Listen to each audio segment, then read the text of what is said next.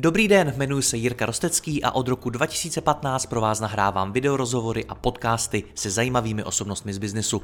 Mým cílem je předat vám co nejlepší inspiraci o podnikání a řízení firem, prakticky a dohloubky. Více než 1200 rozhovorů najdete i na mém webu mladýpodnikatel.cz a pokud chcete jít při poslechu ještě více dohloubky a nahlédnout do hlav top osobností českého a slovenského biznesu, přidejte se i mezi naše předplatitele. Nemohl bych to dělat bez partnerů, jako je například Skladon, který e-shopům poskytuje individuální fulfillmentové služby na míru jejich logistickým potřebám. Více informací na www.skladon.cz. Děkuji vám za poslech a teď už další rozhovor. Množí se mi dotazy, jak přijít ze zaměstnání na volnou nohu a co takový přechod v praxi znamená. Pozval jsem si na to člověka, kterého sleduji už přes 10 let. Přibližně tak dlouho i podniká jako SEO konzultant na volné noze, na kterou přišel z agenturního světa, z tehdejší H1. Jmenuje se Pavel Unger, ročně vyfakturuje kolem 4 milionů korun a společně vám v tomto rozhovoru předáme jeho nejcennější zkušenosti. Pavle, já tě vítám po nějaké době zpátky, ahoj. A Jirko, děkuji zase za pozvání, jsem rád, že jsem mohl přijít. Já jsem taky moc rád, protože my jsme se o tom před chviličku bavili. Ty vlastně v podstatě za pár dní slavíš 10 let na volné noze. Je to tak, je to tak. Bylo to v prosinci a byly to mý poslední dny v agentuře a takže vlastně uh, nevím ještě, jak to oslavím, ale určitě nějaká oslava bude, protože je to přeci jenom 10 let. Hmm. Je zajímavý na tom to, že i já tě vlastně sleduju skoro celou dobu, takže i my spolu máme takový desetiletý výročí. Řekni mi, jak deset let podnikání na volné noze člověka změní? Ale tak já začnu s těma dobrýma věcma. Jo, vlastně pokud jsi tak dlouho na volné noze, tak pokud se nestane něco zásadního, tak se staneš vlastně skoro nezaměstnatelný, protože si zvyklíš na ty benefity, že můžeš víceméně vstávat, kdy chceš, pracovat, kdy chceš, můžeš pracovat o víkendu a jet v týdnu někam jinam, můžeš jet do zahraničí, pracovat ze zahraničí, zejména v tom mém oboru, kde vlastně potřebuješ počítač a internet a nic jiného. Jo, je to jako jednoduchý. A na to se vlastně strašně lehko zvyká a je to příjemný, jo, takže já no, nejen jako řekněme v tom relaxu, jo, ale i třeba v nějakém rodinném životě, když žena potřebuje, abych já s dcerou někam došel, nebo ji vyzvedl ze školy, nebo, nebo prostě šel něco nakoupit, tak to není problém, jo, což někdy v zaměstnání je samozřejmě složitější a to jsou fakt super benefity, eh, na který jako těžko bych si zvykal, kdybych to teďka jako nemohl mít, jo.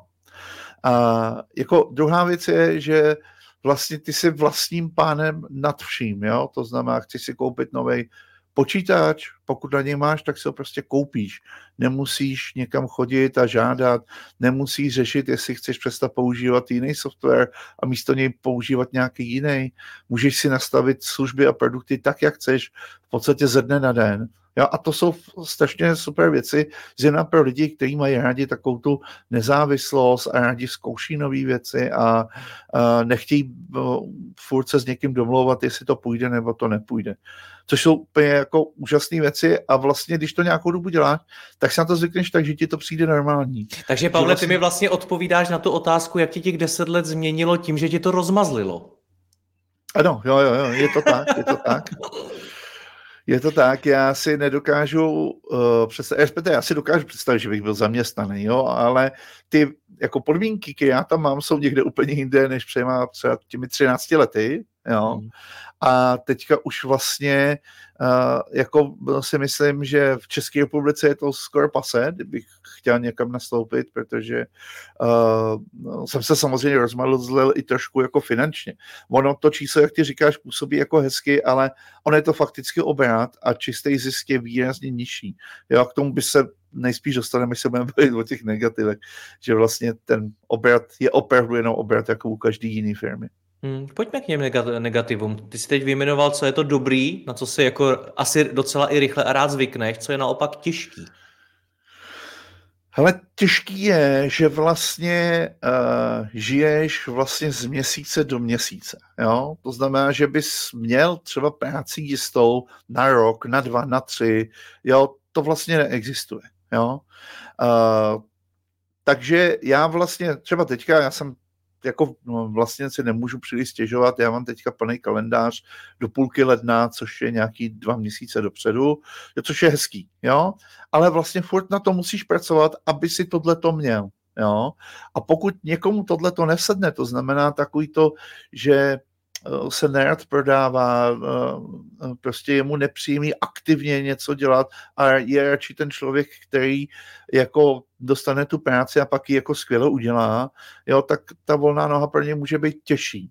Jo pokud nevymyslí nějaké řešení, protože těch už jsou takové skupiny freelancerů, oni to nejsou firmy, tváří se to zvenku jako taková malá firmička, ale většinou to jsou skupiny freelancerů.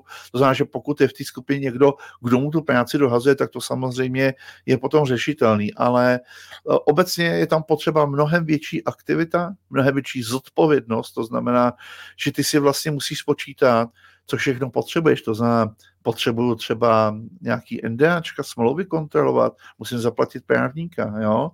Uh, budu si účetnictví dělat sám, to znamená, že se to musím naučit a mám veškerou zodpovědnost na sobě, nebo si zaplatím nějakou účetní firmu.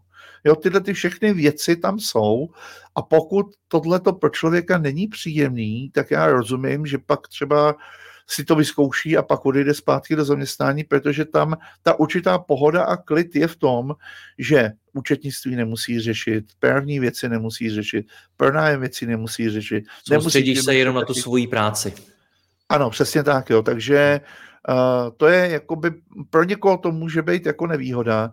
Uh, jako takhle, já bych asi taky nejradši bych to nemusel dělat, ale beru to, že je to součást uh, té, toho freelancingu jako takového, jo, a tak to prostě, uh, prostě je.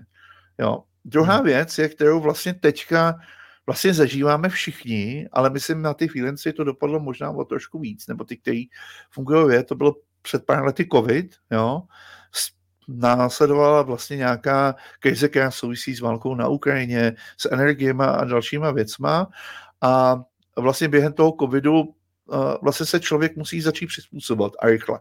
Jo? Když to, když je někdo zaměstnaný, tak to za něj řeší třeba nějaký manažer nebo někdo dořídí strategii ty, ty firmy, ale když je člověk na volné noze, tak vlastně musí velice rychle reagovat na změnu toho trhu. To znamená, že já například během toho covidu jsem vlastně měl školení fyzický, jo, to všechno padlo. A já jsem řešil, co můžu udělat, abych, abych to udělal. Teďka samozřejmě je podobná situace, firmy šetřej, jo, takže třeba já to u sebe vidím teďka, že zase ty školení, prostě není o ní tak velký zájem, jako třeba před rokem, jo. A tohle jsou věci, uh, ta flexibilita, na jednu stranu je jako benefit, jestli opravdu můžeš dělat, co chceš, ale zároveň pokud chceš mít ty peníze, který jako musíš vlastně vydělat, aby si zaplatil všechny ty věci, tak musíš vlastně flexibilně reagovat a v tu chvilku už to takový benefit nebo taková zábava to prostě není. Hmm. Naučilo tě těch deset let něco o sobě? O tom, jaký ty jsi? Jo, hele, já jsem byl předtím takovej uh, drsnější, tvrdší, drzejší, bych řekl, uh, protože vlastně uh, já jsem pracoval v nějakých firmách, jo, a jasně, oni občas jako říkali, že tohle bych na Twitter psát nemusel, takovýhle věci, ale vlastně to bylo jako, neměl jsem tam eh, žádný vazby, jako který by mě říkali, a teďka vlastně mnohem víc rozmýšlím, co napíšu veřejně, jak budu vypadat, jak budu vystupovat, protože všechno tohle ovlivňuje vnímání freelancer jako značky, jména jako značky. A takže já vlastně třeba i řeším, vlastně předtím sociální sítě byly pro mě hlavně zábava. Jo, samozřejmě ten Twitter byl nějak, jako že tam byly nějaké znalosti, ale teďka je to pro mě v podstatě veřejná prezentace a já nesmím vlastně ani chvilku zapomenout na to, že když něco napíšu, že to bude mít nějaký dopad na to, jak mě lidi vnímají. A zejména v této době já samozřejmě potřebuju, aby mi důvěřovali co nejvíc a aby věděli, že furt dostanou vlastně to samé, co dostali uh, před lety a, a tak dále. Takže mnohem víc se rozmýšlím, mnohem víc mažu věci po sobě. Uh, myslím, že je třeba ani nespublikuju, jo. A mám vlastně na to mnohem víc takovou důslednější strategii. Takže myslím si, že lidsky jsem mnohem klidnější a vyrovnanější, uh, protože to bylo vlastně jako nezbytný k tomu, abych mohl podnikat. Hmm. A když jsi to zažil, nebo když jsi to uvědomil, že to, co napíšeš na Twitter nebo na nějakou jinou sociální síť, tak může mít nějaký negativní dopad na tvůj biznis? Já jsem si to lehce uvědomoval vlastně um, už ten poslední rok, dva, když jsem pracoval ještě v jednice, kde jsme to jako řešili nejen u mě, ale obecně jsme řešili, jak vlastně to, co lidi, kteří jsou spojení s firmama, napíšou, vlastně má dopad vlastně na celou tu firmu, což byla prostě i nějaká třeba krizová komunikace, kterou jsme řešili tenkrát pro naše klienty, jo, že třeba někdo něco napsal a teďka vlastně je to ještě víc, jo, bych řekl intenzivnější. Vlastně tenkrát vůbec něco jako cancel culture vůbec neexistovalo a teďka opravdu stačí, aby někdo, kdo souvisí s tou značkou a nemusí to být nutně majitel, prostě něco napsal, tak se to automaticky vztahuje na celou tu firmu. Jo? Hmm. A u toho freelancera je to vlastně ještě těžký, že je to cokoliv, že ty vlastně nemáš něco jako soukromý profil, když si dáváš fotky z dovolený.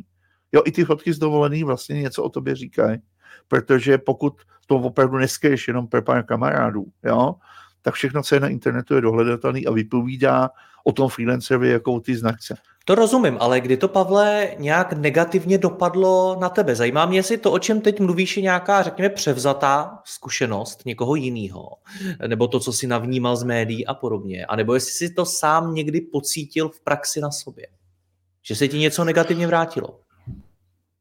Uh, jo, jako těch případů není, není moc, jo, ale v poslední době v podstatě nejsou vůbec. Bylo to jako na začátku a vím, že my třeba některý klienty, s kterými jsem pracoval, se ke mně dostalo, že třeba kvůli tomu, že jsem jako tak ostrý a kritický, takže se mnou nechtějí spolupracovat. Jo?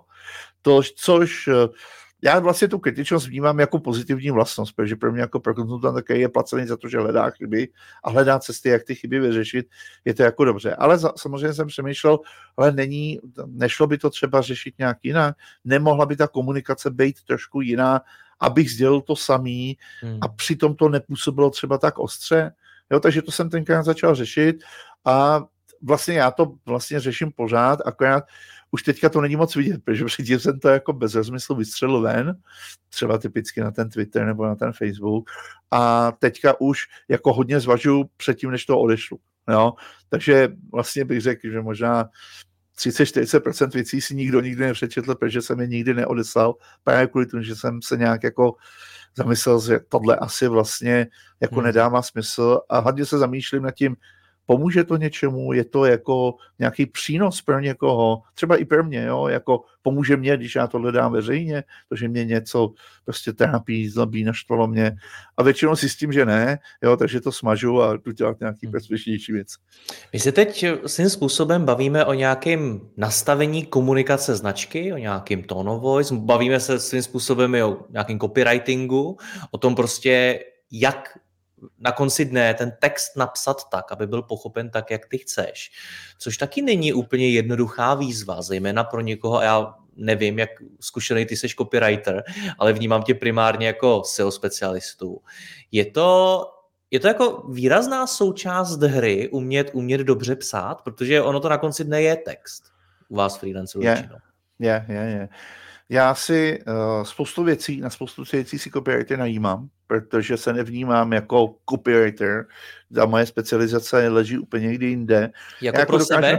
Pro, pro sebe si je najímáš jako pro, na, pro tvoje texty osobní. Okay. Jo, jasně, takže třeba, já nevím, když dělám nov, nějaký nový šablony třeba analýz, nebo uh, u některých článků mám uh, korektory, jo, který dolaďují ty texty, jo, a vlastně teďka já uh, mám to Eh, teďka hodně rozpracovaný, že jo, píšu knížku s Gradou, jo, takže tam probíhá, uh, jako tam je taky na jejich straně nějaký korektor, který sice neplatím já, ale uh, protože si uvědomuju, že krom krátkých textů, jo, je tohle jako důležitý, protože to někde bude vyset, každý si to bude moc přečíst.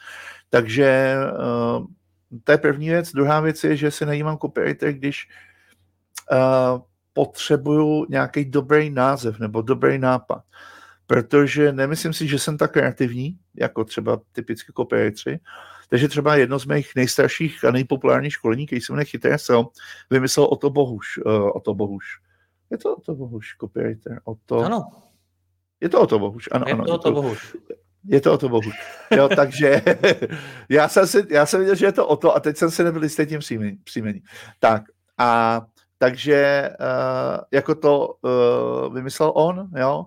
Potom hmm. spoustu věcí mi třeba vymyslel Kubakus, obsahový strateg, jako stravský.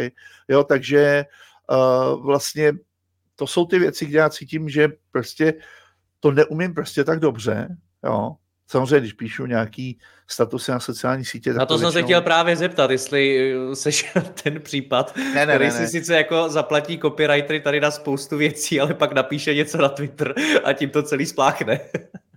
Jo, ano, ano, to je, to je pravda. Jo, je to, ale je to čistě v zásadě ekonomický důvod, jo, jakože uh, já jsem jako hodně aktivní na sociálních sítích, jo, mám vlastně vlastně snažím se mít, mít jakoby vykolíkovaný ten prostor všude a kdybych měl na každý svůj status platit copywriter, tak si myslím, že by mě to stalo docela dost peněz. No. Takže je to čistě ekonomické rozhodnutí, ano. Ale jo, stejně to znamená, jako, že... se rád toho pro mě Pavle zastavil, protože já když se podívám hmm. uh, na tvoje zahraniční kolegy, když se podívám na marketéry, SEO specialisty, dejme tomu na tom, řekněme, globálnějším trhu v Americe a tak dále, ale nejenom tam, uh, klidně v Británii a tak dále, tak mně přijde, že na těch sociálních sítích mnohem víc mluví o tom svém oboru.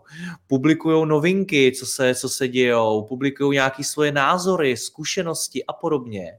A přijde mi, jako kdyby u těch českých specialistů velmi často převládaly opravdu osobní názory, dost často politika, dost často nějaký společenský témata a podobně. Zajímá mě, jak, jak ty se na to, je to díváš, jestli, jestli je to jako regulární součást komunikace freelancera. Jo, No tohle je docela dobrý, to si chytil téma, který já jsem řešil třeba poslední rok, jo. Protože uh, já to mám vlastně rozdělený, to znamená mám Facebook stránku, LinkedIn profil, který jsou tvrdě profesní. Tam ne, ne, nepatří prostě nic, co je osobního charakteru.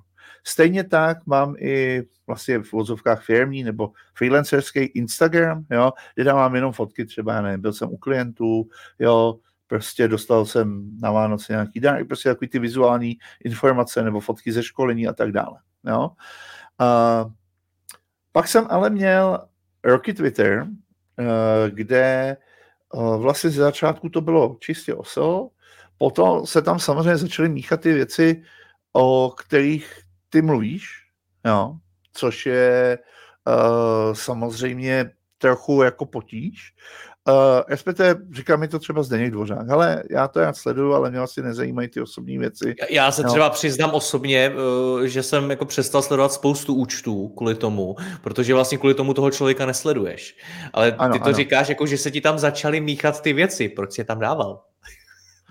No, uh, je to jednoduchý, protože já na Twitteru mám vlastně dva kanály. Já tam sleduju pracovní věci, to znamená lidi, kteří se týkají e-commerce a tak dále.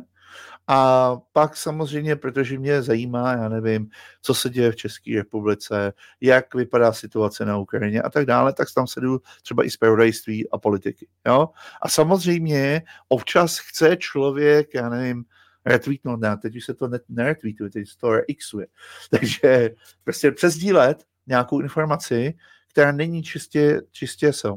No a tak já jsem před, protože uh, na druhou stranu uh, vlastně Zdeněk byl jediný, kdo mi to takhle jako řekl, jsem říkal, no tak dobře, Zdeněk je můj dobrý kamarád, vynikající odborník, ale přece jenom je to jedna informace. Tak jsem udělal anketu na tom Twitteru a vyšlo jednoznačně, že lidi to berou tak, že uh, prostě politický názor a jiný názor jsou součástí toho člověka a že dává smysl, aby to tam bylo taky.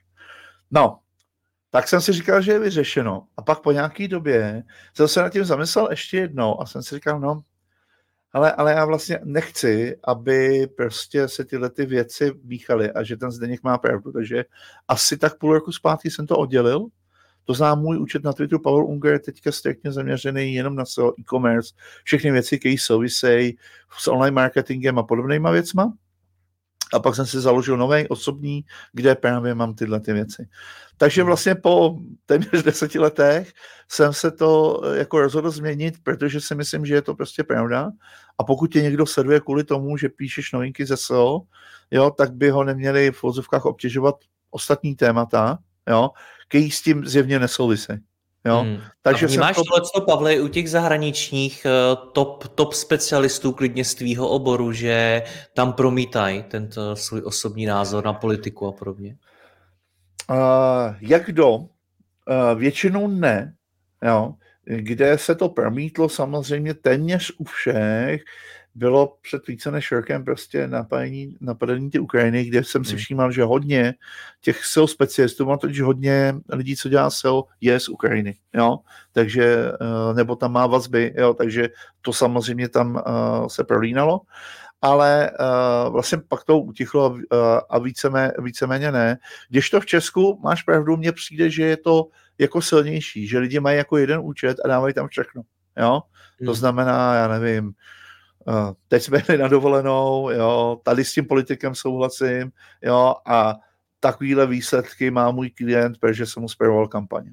Jo? Hmm. A já jsem si to teda rozhodl uh, oddělit, protože vlastně mi to dává smysl, že každý si může vybrat, pokud někdo chce sledovat i moje osobní názory, může, mám na to oddělený účet, pokud chce někdo sledovat jenom celou věci, tak má tady na to ten účet a vlastně nechám to rozhodnutí na těch lidech a takže vlastně uh, jsem se po deset, téměř po deseti letech rozhodl to jako, jako změnit. No. Hmm. no a po těch deseti letech tvýho know-how o podnikání na volné noze, tak co bys mi poradil? Chci, chci taky si vybudovat kariéru jako freelancer. Jak mám působit? Hmm. Hele, uh, úplně upřímně, myslím si, že musíš být uh, vidět. Jo? Což pro mě, já, já vlastně dělám furt to samý, nebo respektive já jsem si vybudoval za těch deset let kariéru ve dvou různých oblastech a vždycky jsem vlastně dělal to samý. To znamená, zjistil jsem, kde se pohybuje ta komunita, co dělá, co jí baví, to je, co je zajímá. Začal jsem si o tom něco zjišťovat, začal jsem mezi ty lidi chodit a začal jsem publikovat.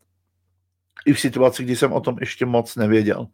A uh, myslím si, že v mnoha případech funguje takovýto uh, jako anglický pořekadlo uh, fake it till you make it, jo? to znamená, že i když to třeba ještě dobře neumíš, tak klidně o tom piš a tím se to naučíš, jo?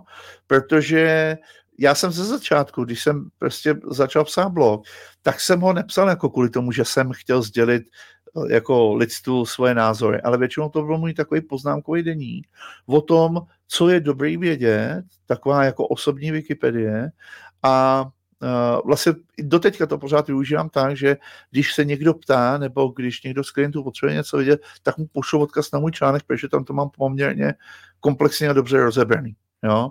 Takže vlastně tak s tím pracuji. A ono to samozřejmě má i ty další efekty, to znamená, uh, zaindexují to vyhledávači. Lidi, když tě častěji nalézají, jo, tak si tě zapamatujou. Potom přijde taková ta první pozvánka na třeba na nějakou na menší akci na přednášení, nebo občas někdo napíše z médií, že chce tvůj názor, jestli by ho mohl dát někam a ocitovat, jo.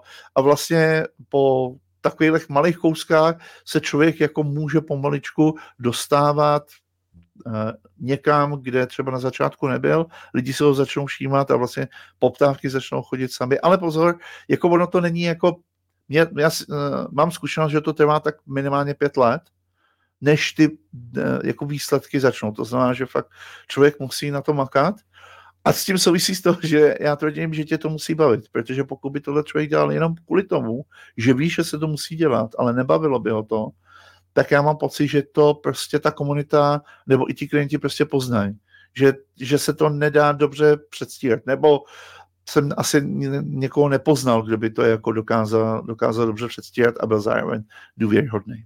Hmm. Já jsem se tady díval, kdy vlastně vzniknul Instagram a ten eh, vzniknul někde v roce 2010, jestli jsem tu informaci našel dobře. Když si to vezmu, tak eh, když ty si vlastně přicházel na volnou nohu, tak samozřejmě sociální sítě zdaleka nebyly v takovém stavu, v jakým jsou dneska. Nenatáčeli jsme Reels, nedělali jsme Stories a podobně.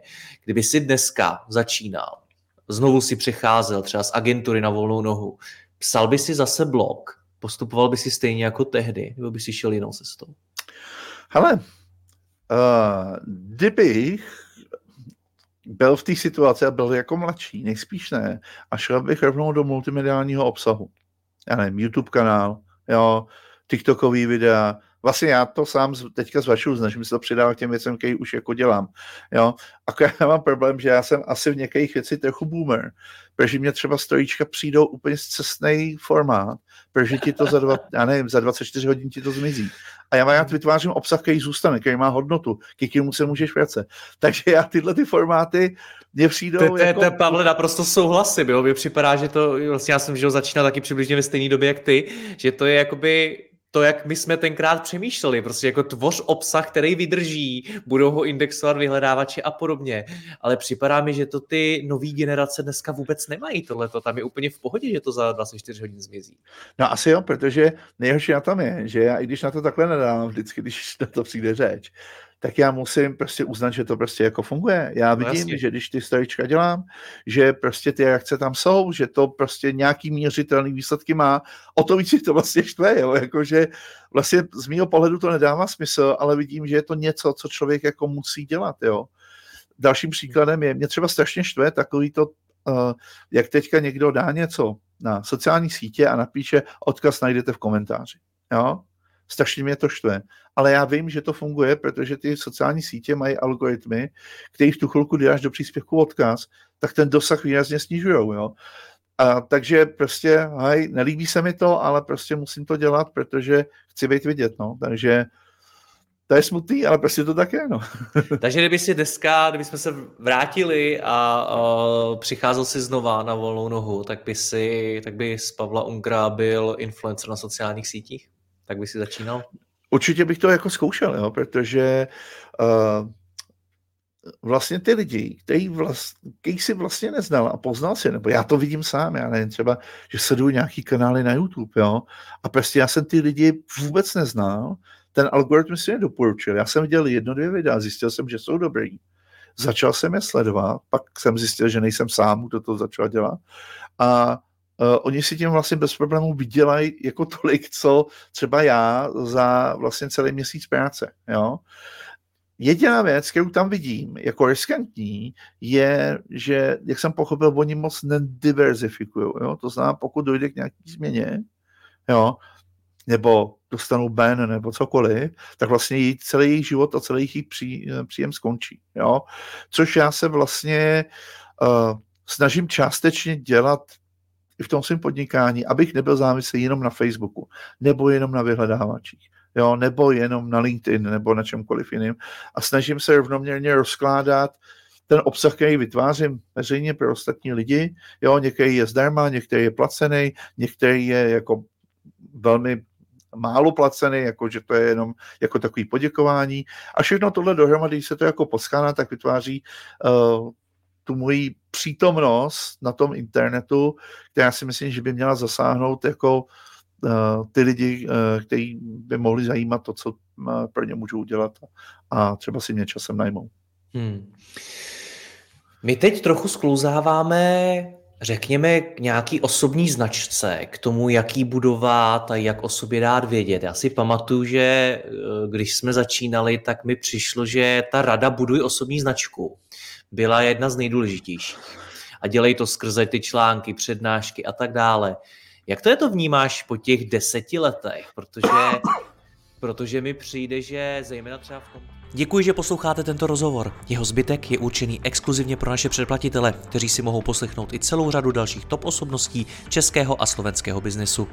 V poslechu můžete pokračovat během chvíle na mladýpodnikatel.cz lomeno předplatné. Zakoupením předplatného navíc podpoříte i moji práci a budu tak moci tvořit další rozhovory a inspiraci pro vaše podnikání a vaši kariéru. Děkuji vám, Jirka Rostecký.